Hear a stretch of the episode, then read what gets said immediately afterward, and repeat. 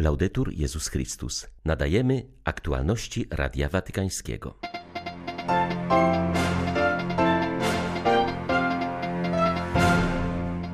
Podczas audiencji ogólnej papież Franciszek zapewnił o swojej modlitwie za ofiary trzęsienia ziemi w Afganistanie, wyraził swój smutek z powodu zamordowania dwóch meksykańskich jezuitów oraz zaapelował o modlitwę w intencji Ukrainy.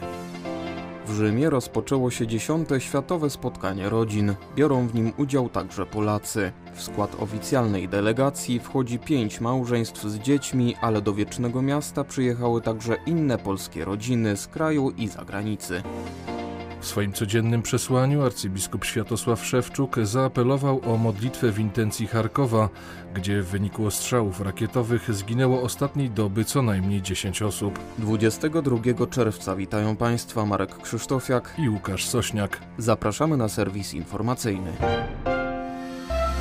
Kolejnej katechezie środowej poświęconej tematowi starości papież Franciszek nawiązał do dialogu Jezusa z Piotrem z końcowej części Ewangelii świętego Jana.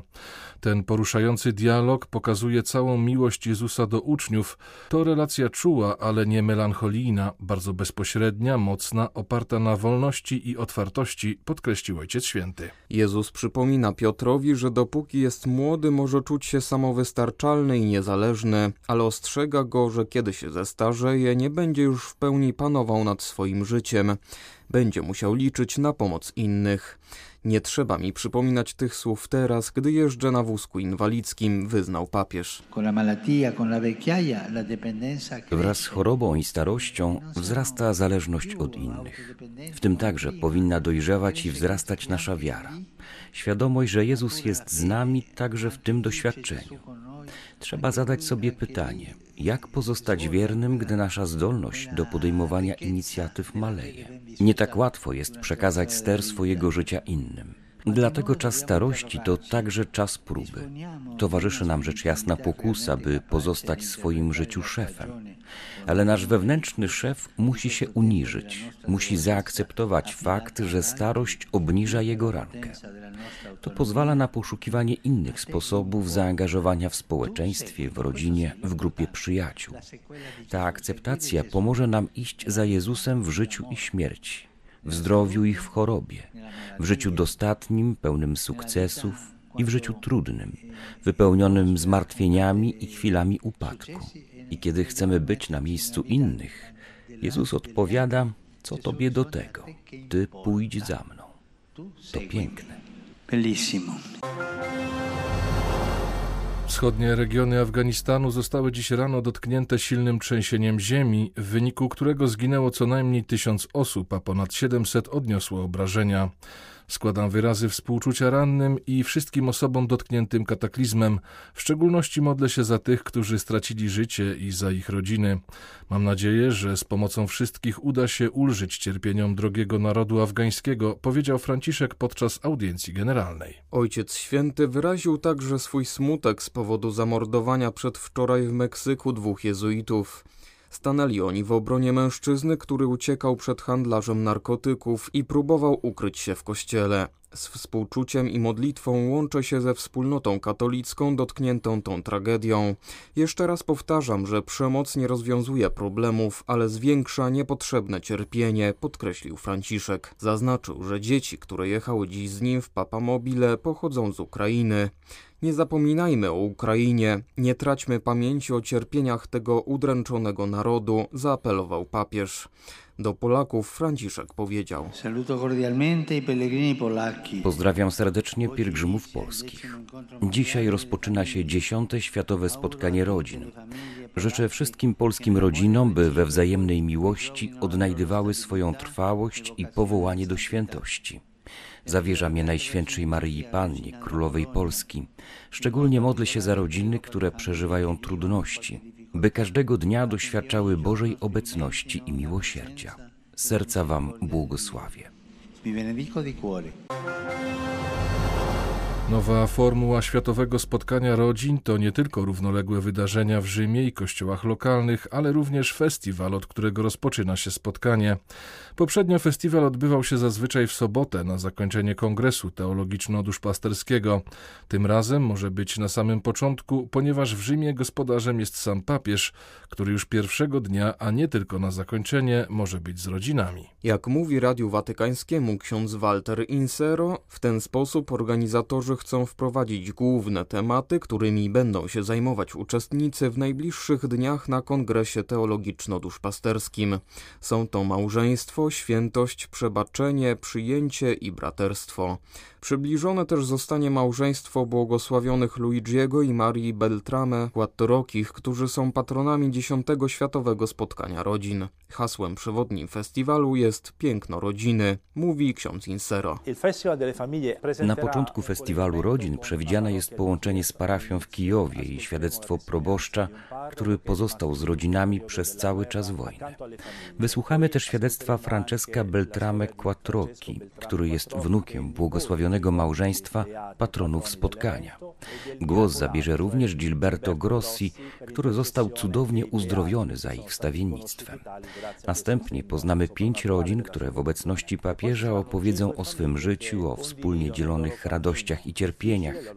Jeśli chodzi natomiast o część artystyczną, to wszyscy artyści przybędą ze swymi rodzinami. Będzie moderator Amadeus, który wraz ze swą żoną poprowadzi to spotkanie. Wystąpi też trio Il Volo. Również oni przybędą ze swymi krewnymi, opowiedzą, dlaczego dla nich ważna jest rodzina, co oznacza rodzina w ich życiu zawodowym. W rozpoczynającym się dzisiaj Światowym Spotkaniu Rodzin biorą też udział Polacy. W skład oficjalnej delegacji wchodzi m.in. pięć małżeństw z dziećmi, trzech biskupów oraz dyrektorzy Krajowego Duszpasterstwa Rodzin. Są też inne polskie rodziny z kraju i zagranicy, które przyjechały do Rzymu ze swoimi duszpasterzami. Jednym z małżeństw, które reprezentuje polskie rodziny są Aldona i Artur Wiśniewscy z diecezji płockiej, założyciele fundacji Tak dla Rodziny. Uczestniczyli już w poprzednich spotkaniach, m.in. w Filadelfii i Dublinie. Dziś podkreślają, że światowe spotkania rodzin zawsze stanowiły swoisty dialog z rodzinami. Kościół starał się dawać konkretne odpowiedzi na ich aktualne problemy, bo rodzina poddana jest różnym próbom. Są to zarówno normalne wewnętrzne kryzysy, jak i zagrożenia płynące z zewnątrz.